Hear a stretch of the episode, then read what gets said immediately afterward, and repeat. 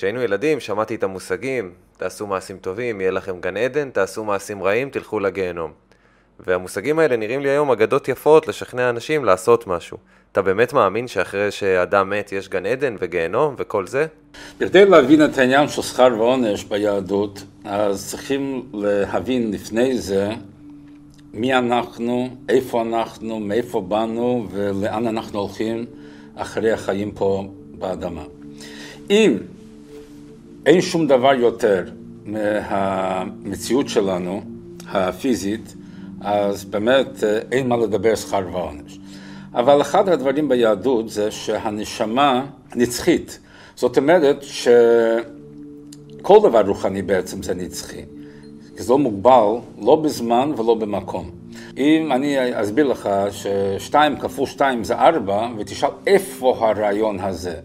זה לא, אין מקום. מה שהוא דומה זה בנוגע לנשמה. הנשמה קיימת לפני בריאת העולם, וממשיכה אחרי שאנחנו כבר לא נמצאים פה, והנשמה יורדת. מה זה יורדת? אם אמרנו שאין מקום, מה זה יורדת? אז זה שם מושאל.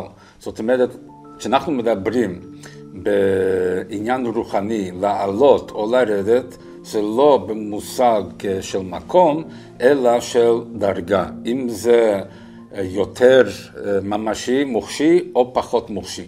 אם זה אבסטרקט, אנחנו אומרים שזה משהו גבוה. כשמישהו נולד, אפילו, כש... אפילו כשנמצא כבר בהתחלת רקמת הגוף, כבר יש נשמה שמחוברת לגוף הזה במשך כל דרכו בחיים פה עלי אדמות. והמטרה שהנשמה תבצע משימה על ידי הגוף פה עלי אדמות. עכשיו, מה זה שכר ועונש? המושג שכר ועונש זה פשוט מאוד. מה קורה? כשהנשמה יורדת לתוך הגוף, הגוף זה כמו מסנן שלא נותן לראות את הנשמה וגם לא נותן להבין את הדברים מנקודת מבט של הנשמה. הגוף הרי רואה את הדברים שונה ממה שהנשמה רואה את הדברים. כן? מה שטוב בשביל הנשמה, הגוף לא רוצה. הגוף רוצה להיות עצלן, והנשמה רוצה לתפקד, לקיים את המשימה, וככה בכל מצב בעולם. אז מה קורה? פה בעולם הזה, הנשמה משובדת, בטבע משובדת לגוף. צריכים הרבה עבודה לשחרר את הנשמה מהכבלים של הגוף. אבל הנשמה נמצאת בתוך הגוף, והמטרה היא שהנשמה תבצע את המשימה על ידי הגוף. כשהנשמה נמצאת בתוך הגוף, הבן אדם מרגיש ומבין מה קורה על ידי הגוף. והוא חושב, זה טוב וזה רע. כשהנשמה משתחררת מהגוף, אחרי מאה ועשרים שנה, אז הנשמה רואה את הדברים כמו שהם. ואז, אם במשך החיים פה עלי אדמות קימה את השליחות שלה, אז זה הגן עדן, זה הסיפוק שיש לנשמה שאכן קימה את המטרה בשבילה ירדה לעולם הזה. אבל כשהיא חוזרת לעולם הנשמות, ומשם רואה את האמת, ורואה שהחיים שלה פה עלי אדמות לא קימה, לא ביצעה את המשימה. חשבה שהכל כיף, כי הגוף שכנע את הבן אדם שהכל בסדר, אבל עכשיו הנשמה רואה שמה שלא עשתה או כן עשתה פה בעולם הזה לא בסדר, זה הגהינום. זה הצער שיש לנשמה, הכל האפשרויות שהיו לה ולא ניצלה אותן. אז כן, זה, זה, זה הנקודה. פה בעולם הזה יש לנו ערכים מסוימים, כי זה עובר דרך הגוף, דרך השכל של הגוף, המידות של הגוף והטבע של הגוף, והרבה פעמים הגוף מנצח את המצפון, שזה הביטוי של הנשמה. אבל אחרי שהנשמה משתחררת מהגוף ורואה את הדברים כמו שהם, אז בא גן עדן וגיהנום. אם עשתה מה ש... שהייתה צריכה לעשות, יש סיפוק נצחי. ואם לא, אז יש כל הצער הזה, כל האפשרויות שלא ניצלה. היא כבר לא יכולה לעשות כלום שמה. וכל מצווה וכל דבר טוב שה... שהצאצאים של הנשמה הזאת עושים בעולם הזה, זה ממשיך להכניס לתוך החשבון שלה, כן, יותר ויותר. למה? כי הרי הם נמצאים פה, הילדים ונכדים וצאצאים, הם כולם תוצאה מהחיים של הנשמה הזאת עלי אדמות, והם ממשיכים בדרך התורה, וכל מצווה שעושים וכל תורה שהם לומדים וכל קדש שאומרים, כל זה ממשיך להשפיע ולתת סיפוק לנשמה שנמצאת בעולם הבא ולא יכולה לעשות פה שום דבר, רק יכולה אה, להבין מה קורה. בגלל זה אנחנו רואים בפרקי אבות, חכמים אומרים משהו שנראה במבט ראשון כסתירה.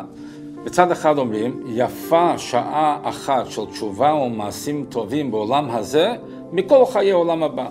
רגע פה, עלי אדמות, שווה יותר מכל עולם הבא. מצד שני, אומרים, יפה שעה אחת של קורת רוח בעולם הבא, מכל חיי עולם הזה. שיותר טוב שעה של נחת, של, של סיפוק בעולם הבא מכל חיי העולם הזה.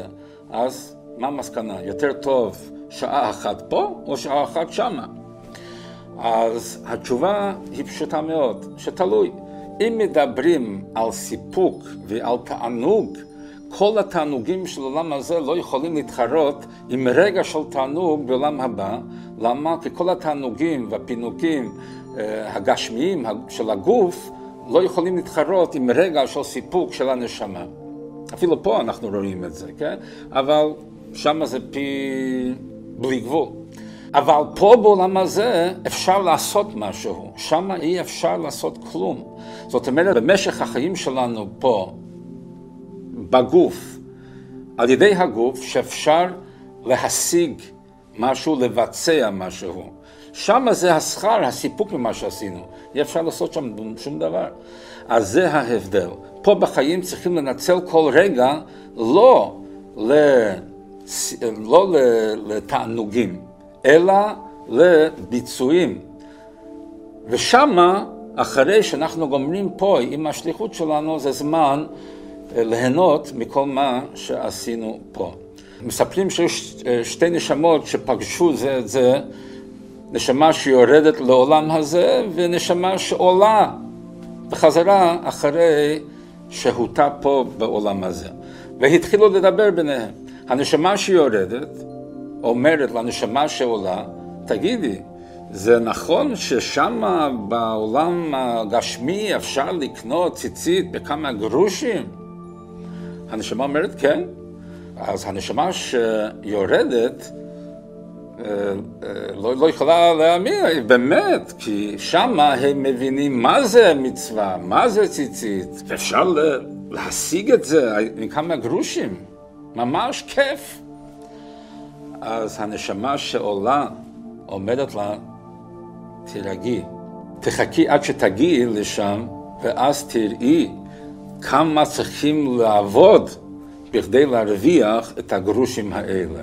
שם מבינים הכל ואפשר לעשות כלום. פה לא מבינים הרבה, אבל פה אפשר לעשות הכל. זה השכר והעונש. כשהנשמה משתחררת מהגוף אחרי תום שליחותה פה בעולם הזה, ורואה מה עשתה או מה לא עשתה, אז היא רואה את זה בצורה אחרת, והיא, המעשים שלה בעולם הזה, קובעים את הגן עדן ואת הגהנום, את הסיפוק ואת הצער שלה בעולם הבא.